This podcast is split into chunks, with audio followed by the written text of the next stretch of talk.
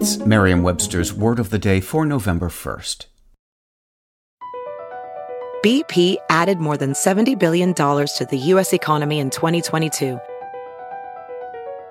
Investments like acquiring America's largest biogas producer, Archaea Energy, and starting up new infrastructure in the Gulf of Mexico.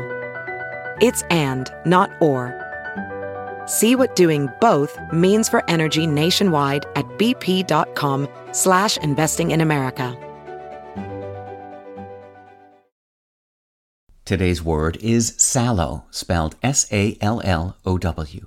Sallow is an adjective. It means of a grayish greenish yellow color and often suggests sickliness.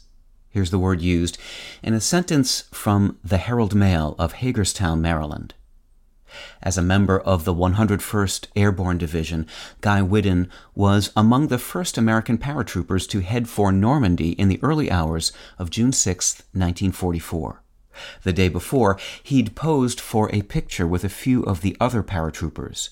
Sixty years later, he flashed the same impish grin, though his hair was white and his skin a little sallow.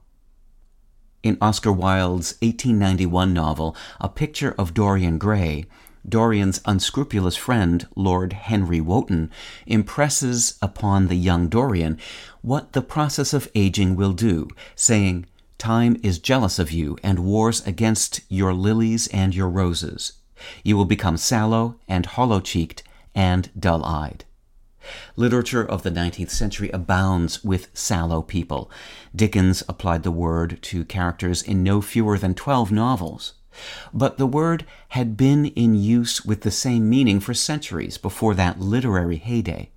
Its synonymous Old English forebear is salu, which shares an ancestor with an Old High German word meaning murky, as well as with a Russian word meaning yellowish gray. With your word of the day, I'm Peter Sokolowski.